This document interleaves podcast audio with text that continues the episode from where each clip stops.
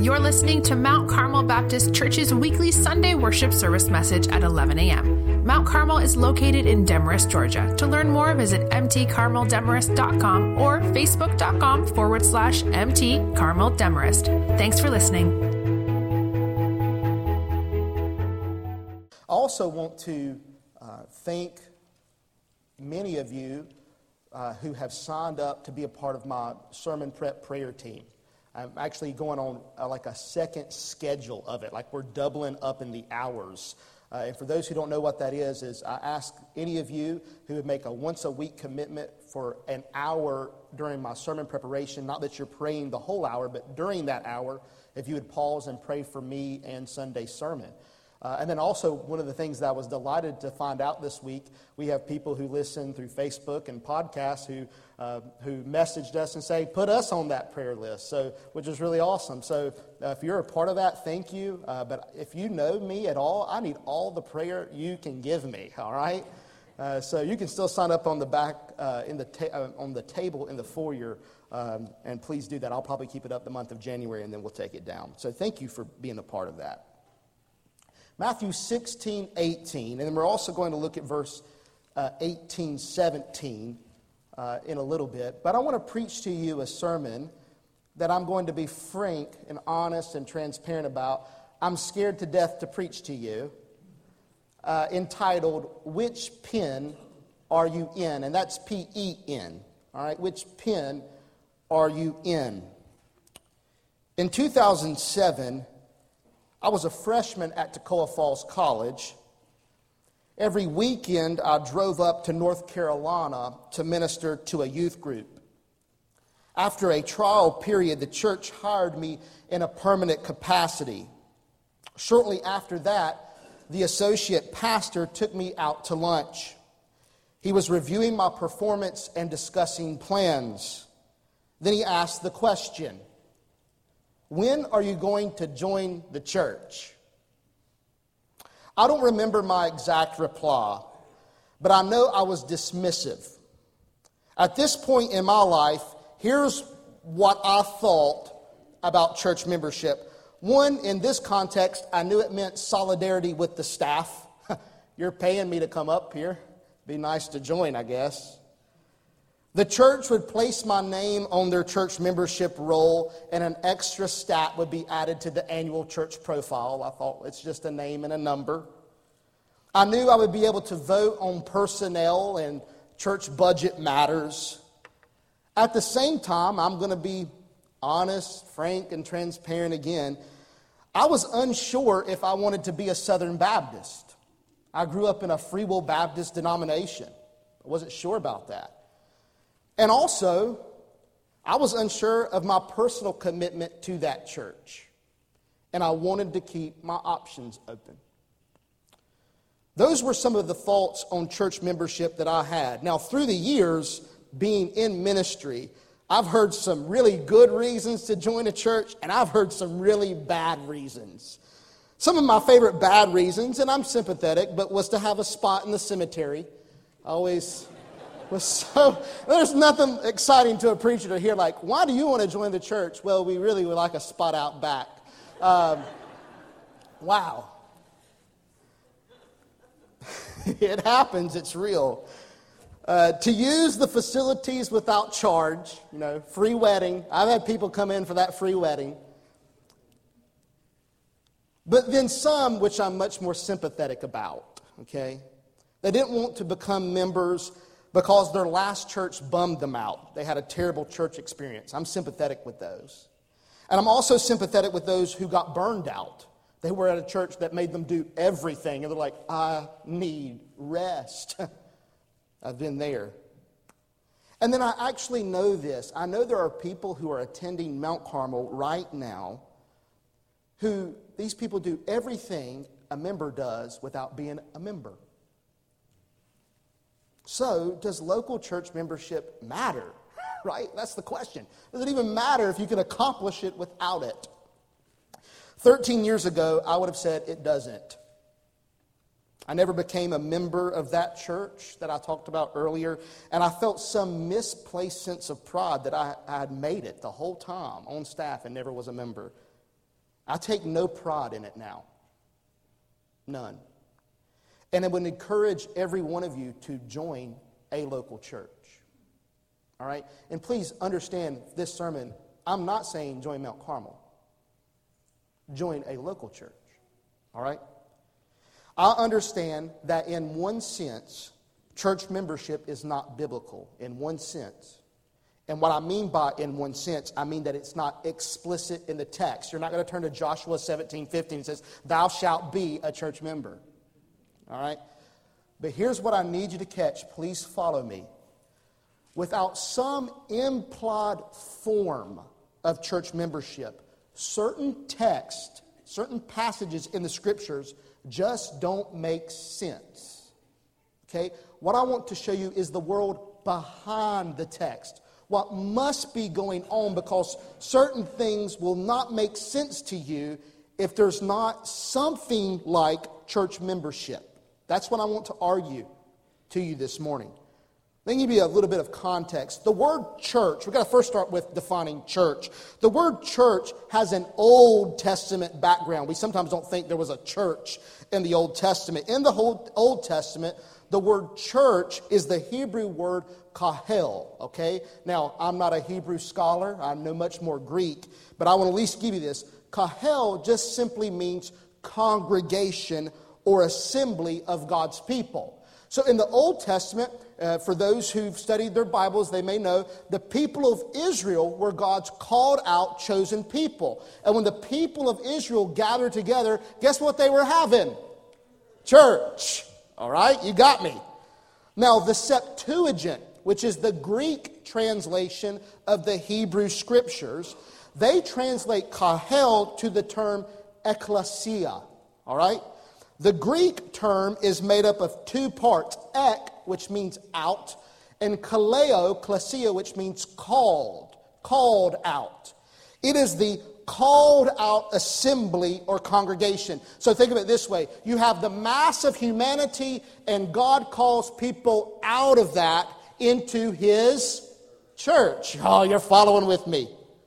Now, here's what we're going to find today. In Matthew 16, 15 through 19, Jesus tells his disciples that he's going to build his church. So please catch this. Church can be used of any congregation or assembly. Everybody got me? What we're trying to specify and get narrowed down in is on Jesus's church. Everybody got me? Just kind of nod your head. That made me feel better. All right? Let's look at Matthew chapter 16. Let's look at verse 13. Let's start up there. It says this When Jesus came to the region of Caesarea Philippi, he asked his disciples, Who do people say the Son of Man is? Now, if you're just now new to Matthew, the Son of Man is Jesus' favorite self designation or nickname for himself. It's from Daniel chapter 7. He's basically saying, Who do people say that I am? And here's what they replied. They replied, Some say John the Baptist. You're a resurrected John the Baptist. Others say Elijah, another great prophet. Still others say Jeremiah or one of the prophets. They thought he was an awesome prophet come back from the dead. And then verse 15, But y'all, he looks at all of his disciples. He says, But y'all, he asked, Who do y'all say that I am? All right, so he's asking his 12 closest people who have followed him for a good bit of his life, What do y'all think? And Simon Peter steps forward. He says, You are the Messiah, the Christ, the Son of the living God. Wow. Look at verse 17. Jesus responded, Blessed are you, Simon, son of Jonah, because flesh and blood did not reveal this to you. It's almost kind of a backhanded compliment to Peter, like, You're not that smart, Peter.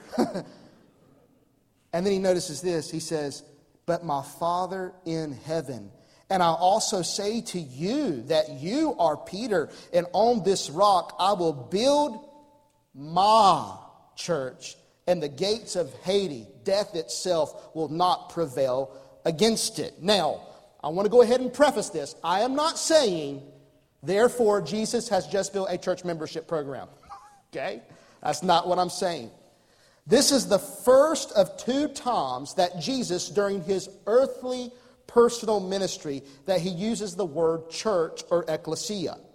Here he is talking about, and write this down in your notes, what we theologians have called the universal church. Universal church.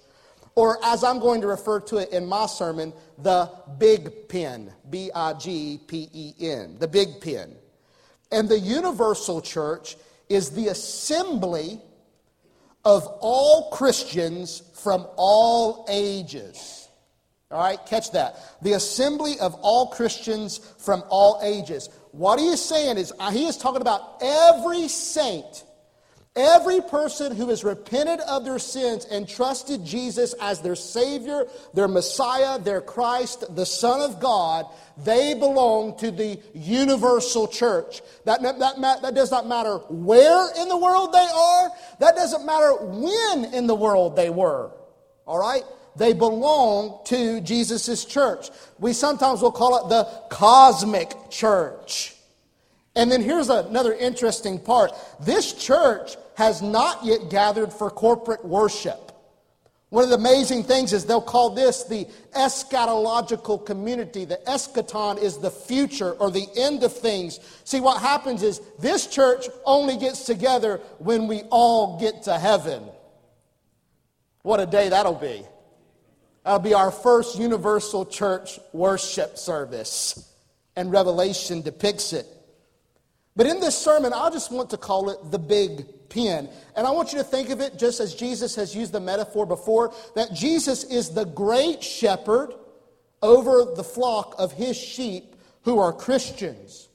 The big pen divides men and women according to their faith or unbelief in Jesus Christ so catch this Jesus is dividing all of humanity into what? Either you're in my big pen or you're outside of it.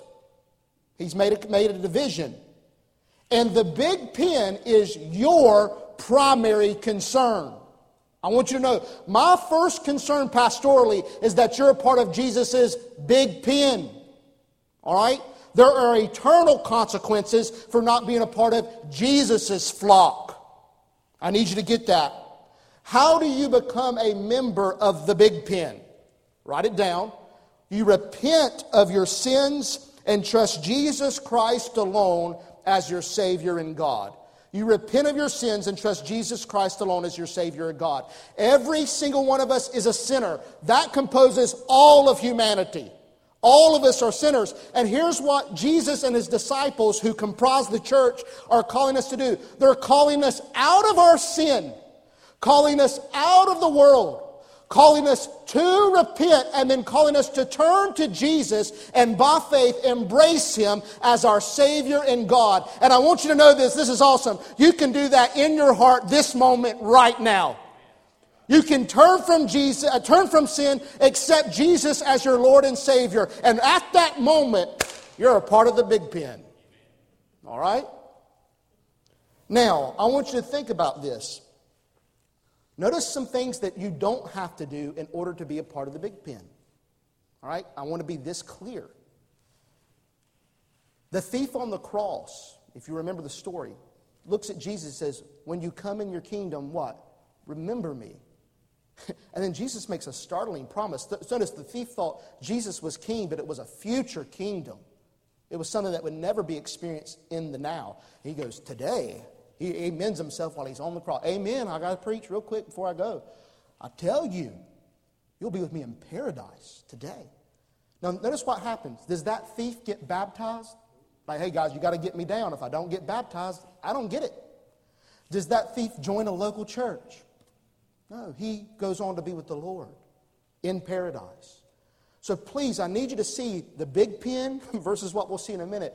That to be a part of the big pen, it's repentance of sin and trusting Christ as our Savior. I am not here to burden you with other things that are not qualifications or requirements to be a part of God's flock. Now, what I will contend with you, if you are alive, able, available, and able there are things where we express our love in obedience to Jesus.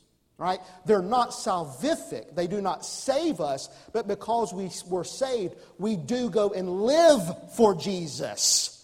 All right? And I, that's where I'll dwell on here in a minute.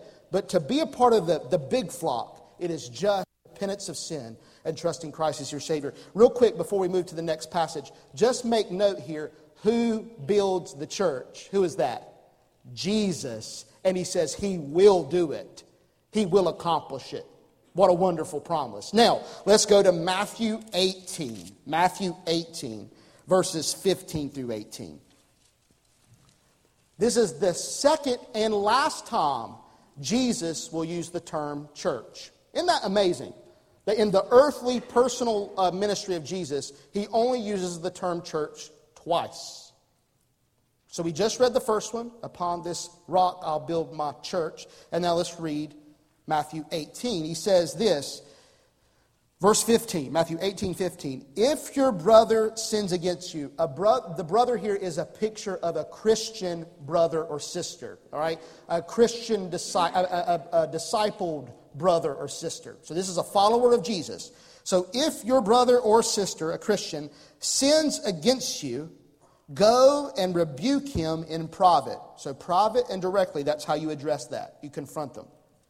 If he, is, if he listens to you, you have won your brother. You're reconciled. But if he won't listen, take one or two others with you, so that by the testimony of two or three witnesses, every fact may be established. If he doesn't pay attention to them, so notice it's a small group that's went and confronted them, tell the church, tell the ecclesia, now, he's only, the only other time it's come out of Jesus' mouth recorded in Scripture is Matthew 16. Remember that.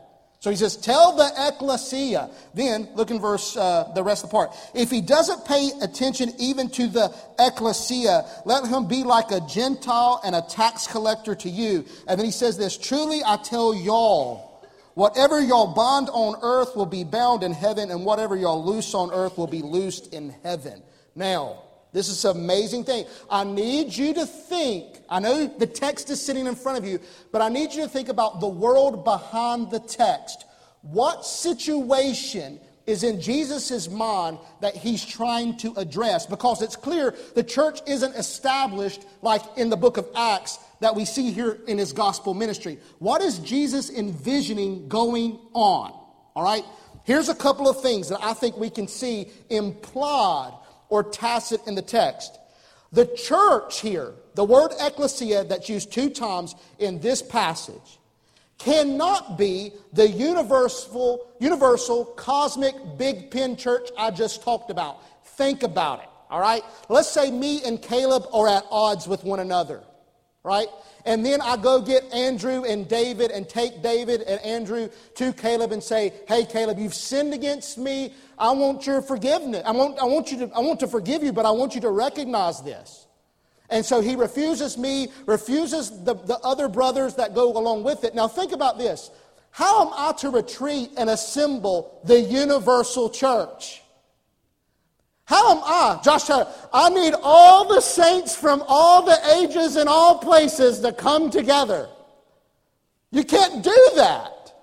All right? So I want you to see this. Jesus is already showing us a range of what ecclesia may be. It could include the universal church, or what I think Jesus has in mind behind the, the text is a small, visible, local congregation. Everybody got what I mean? One like you're sitting in here. Because you could not fulfill his command if you actually had to go get the universal church. It doesn't exist. We can't go get it yet. All right? So I want you to see Jesus has in his mind some vision of a smaller community that's gathering together in his name. The other part is this catch this Jesus is assuming that Christians will do life together. Listen to this. Hey, I can't offend you if you're not here. You can't be offended if you're not here. So notice, apparently Christians are rubbing elbows enough to get agitated with one another. Isn't that amazing? That Jesus, before the church even exists, he's like, and let me tell you, I promise you two things about the church. Church is going to help you. Listen to me, it's going to help you. I promise you two things about the church. I'll build it, and you won't get along. Isn't that awesome? I'll build it and you won't get along. How many, how many of you have not gotten along at church? Should be every person's hand if you're doing it right. So he's saying, I'm already telling you this is how you handle it when you're at odds with one another. So Jesus is assuming there's no Lone Ranger Christian. Do you catch that? He is assuming, you can write this down, your regular involvement is implied. Jesus is sitting there saying, I'm not going to tell you what's obvious. I called a corporate community together. It's not just about me and you, it's me and y'all. The disciples never thought of themselves as just by themselves. All right? It was the whole disciple band, it was a group. Jesus thought that group mentality would be continued. Jesus, now here's the harder one to think about. Jesus does not give authority to the offended person or even the small group to dismiss that person from the church. Did you catch this? So, again, let's go back to me and Caleb. Me and Caleb are at odds with one another, right? I can't, even just as pastor, I can't look at Caleb and Caleb, you no longer belong here. I can't do that. I don't have the authority to do that. Even if me and David and Andrew and Tommy, now we got deacons involved, right? Spiritual leaders went to Caleb. We don't have the authority to just dismiss them. Notice who it takes to excommunicate or to remove somebody from fellowship who remains in unrepentant sin. What does it say? The, say it loud. The church. Who is that? All y'all. Y'all. Every one of you.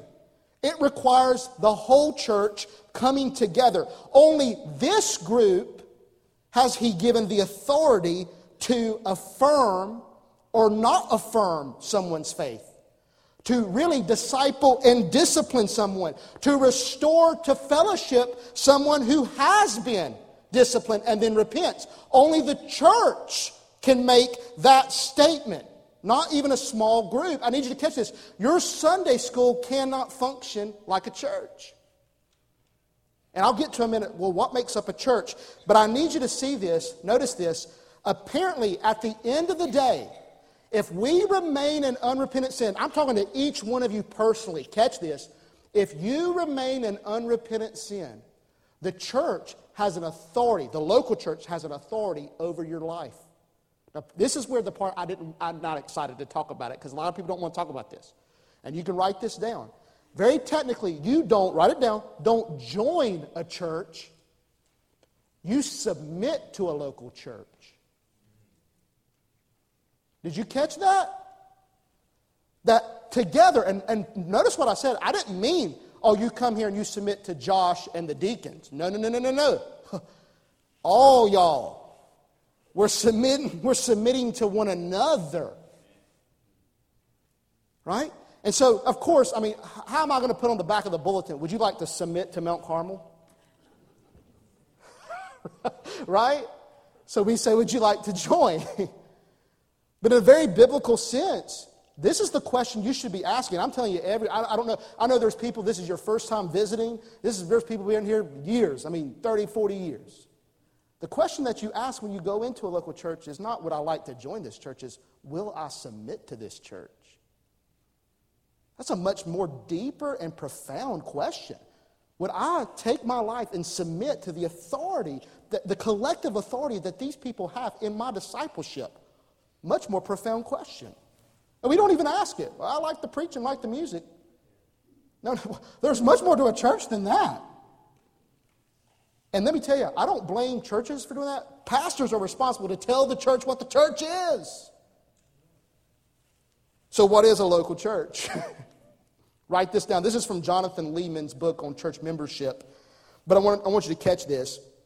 This is taking into context the whole New Testament because Jesus, for instance, only talks about it twice, and then the apostles, his disciples, talk about it more. And I think this is a good, good idea. A local church, write it down, and this is the little pen the little pen. These are the, the church is comprised of a lot of little pens, right? So the local church, the little pen, is a group of Christians. Now, please catch all this because if you stop there, that means anything can be church. You've got to follow the whole definition. A group of Christians who regularly gather in Christ's name to officially affirm and oversee one another's membership in Jesus Christ and his kingdom. So we're, dis, we're discipling and disciplining one another who's a part of the big church, the big pen, through gospel preaching and gospel ordinances. I need you to see this just real quick. A group of Christians is not a church. Gathering together is not a church in, in a local New Testament sense. To just officially affirm and oversee one another's membership in Jesus Christ and His kingdom, accountability, is not just the church. Gospel preaching is not just the church. Gospel ordinances is not just the church. Notice what happens. It's the combination of all these things that make the church happen. Listen to this. Let's think of it like this. 1 Corinthians 11 18 says it this way For to begin with, I hear that when you come together as a church, there are divisions among you. Did you catch that? Paul actually thought of this. There, Christians can gather outside of the gathering and be Christians, but it still not be church. Did you catch it? So the church is not just a gathering of Christians, it's coming together regularly for discipleship and discipline and gospel preaching and ordinances. It has a function. See, it's a people and these functions coming together, and that comprises the local church. So, what is local church membership? Well, that's where we're at now. What does it mean to be a part of a local church? And that's all Jesus has to say about that matter. All, everybody under the sun is welcome to attend a local church. All are, right? And even as Brother Rick said, you're welcome to serve in certain positions in the church, okay? But here's the part where local, member, local church membership matters. Local church membership, write it down, is a formal relationship between a Christian and a local church. We're making a formal distinction. That's what we're doing. I'm wanting to let you know. Just like Jesus made a dividing line, so to speak, of the world and his church, what we're doing with little pens, you want to know what the little pens are doing? Do you belong to this flock or to another flock? That's all we're asking. Are you in this? Are you committed with us in this little pen? Or are you a part of another little pen? Because the point, what we're trying to say, and uh, Cindy Pruitt wrote this, this is y'all, but she gave me my sermon Sunday, a uh, Monday. Pick your pen. Write it down. Take on Pick your pen. That's it. What we're trying to say is you need to be a part of that smaller gathering. And you need to be committed to it on a regular basis. Uh, being discipled, being disciplined, hearing the preaching of the gospel, seeing baptisms. having the Lord's Supper with one another. Pick your pen. That's all we ask. And I'm not saying you must pick at this moment. I'm saying please be on that road to picking your pen. Take the next right step. Be a part of a local church. Now, what does it mean to have a formal relationship with the church? And this is the part that always is hard.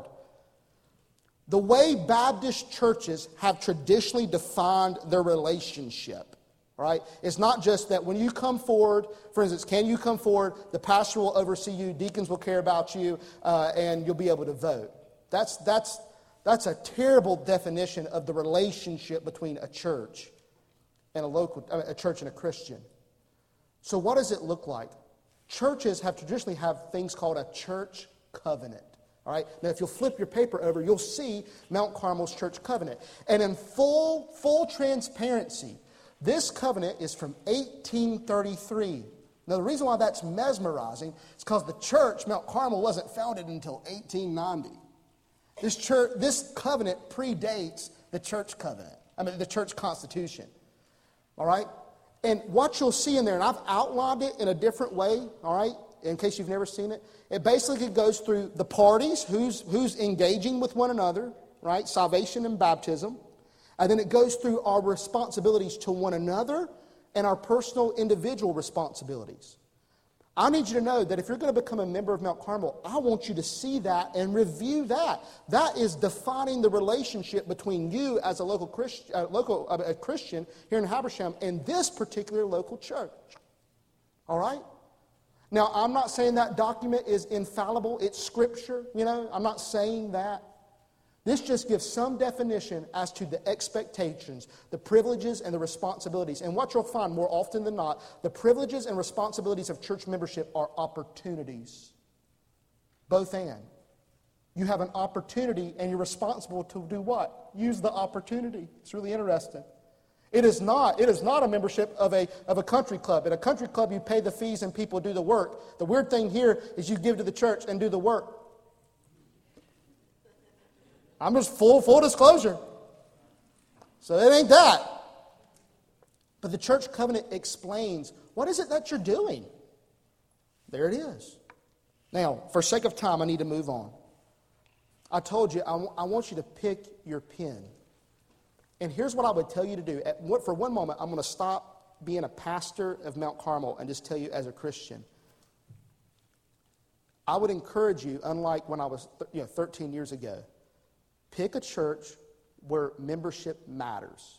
Because here's what I've found the older I've gotten and the more I study is when church membership matters little to a church, all right, that church will matter little to you.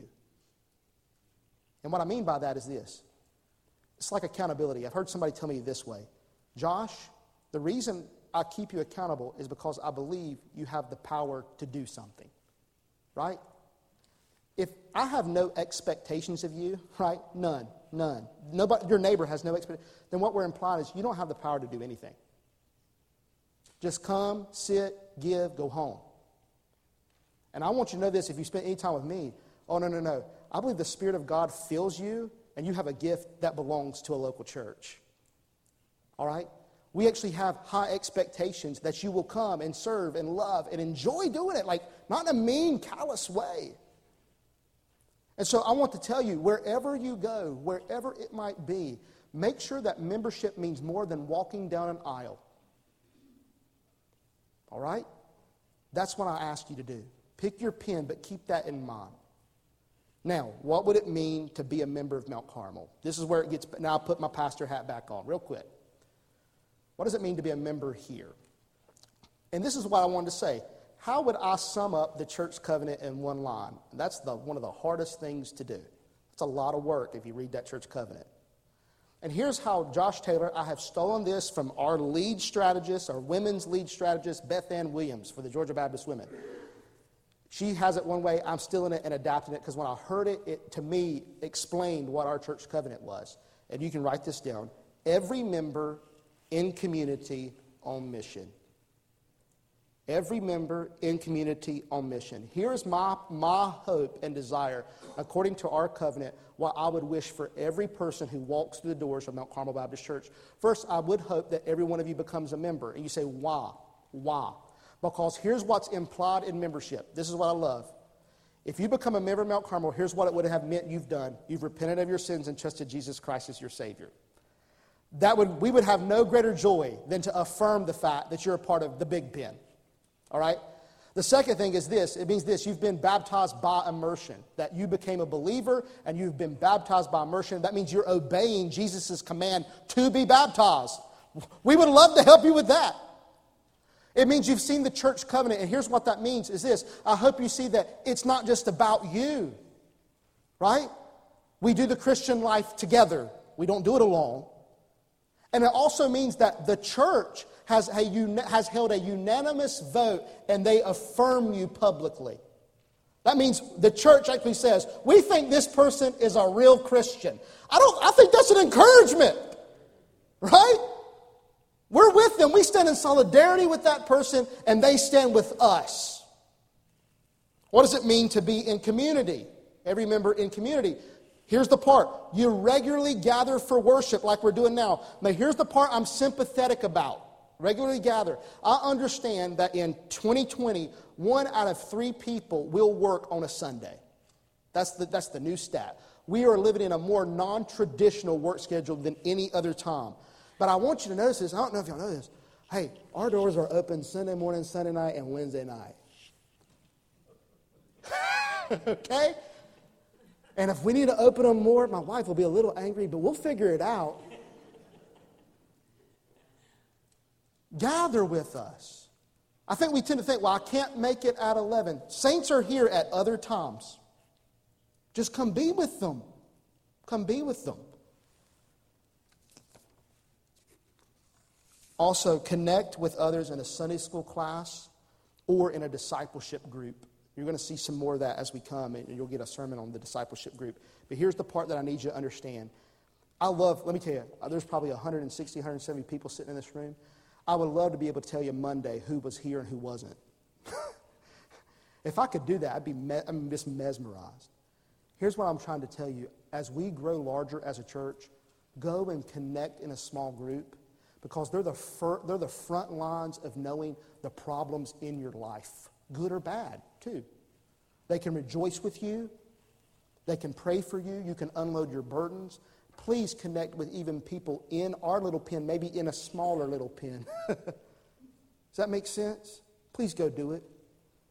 Engage in the Bible with them, pray with them, let them know something about you. Because here's what I'm, here's what I'm aware of. You can walk in this church, sit down, not open your mouth, and walk out, and nobody know you anymore.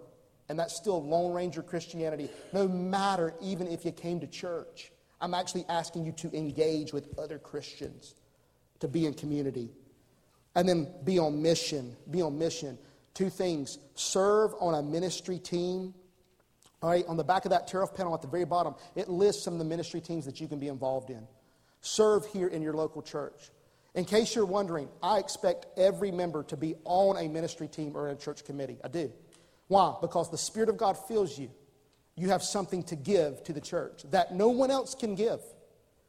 Yes, I do want you to be a part of that. And then the other part is to reach out to the lost. You'll have opportunity after opportunity in unorganized ways and in organized ways by Mount Carmel to what? To reach out and share the gospel, proclaim the gospel with the lost and dying world right here in Habersham County. But every member in community on mission. And, some, and hopefully you can use that to test yourself. Where are you at in that process? Pastor Mark Dever writes this I once had a friend who worked for a campus Christian ministry while attending a church. While I was a member, he would always slip in right after the hymns, sit there for a sermon, and then leave. I asked him one day why he didn't come for the whole service. Well, he said, I don't get anything out of the rest of it. Have you ever thought about joining the church? Dever responded. He thought that was an absurd comment. He said, Why would I join the church? If I joined them, I think they would slow me down spiritually. I asked, Have you ever considered that maybe God wants you to link arm with, arms with those other people, and that perhaps, even though they may, be, they may slow you down a little, you might speed them up a little? And that's a part of God's plan of how we're supposed to live as Christians together. See, we have that Western individualized mindset. Well, what am I going to get out of it? You may not get anything out of it. You may be coming here to give, give it to somebody else. God is not only concerned about the length and the regularity of your quiet time each morning. He is also concerned about how you treat others, and that includes how you treat others with whom you have nothing in common except for Jesus Christ. You say, Well, we have nothing in common. Do you love Jesus? Yep. Well, then that's all you need to start being a part of a local church. That's why you need to invest your life in others and, uh, and, allow others to invest their lives in you. Being a member of a church should instill in you a committed concern for others Growing as a Christian is not merely an individual matter, rather, it is a matter of a whole church. Your spiritual well being is connected to my spiritual well being, and back and forth. So, my question to you is which pen are you in? Thanks for listening to Mount Carmel Baptist Church's weekly Sunday worship service message. Mount Carmel is located in Demorest, Georgia. Please join us this Sunday at 11 a.m. To plan your visit, go to mtcarmeldemorest.com.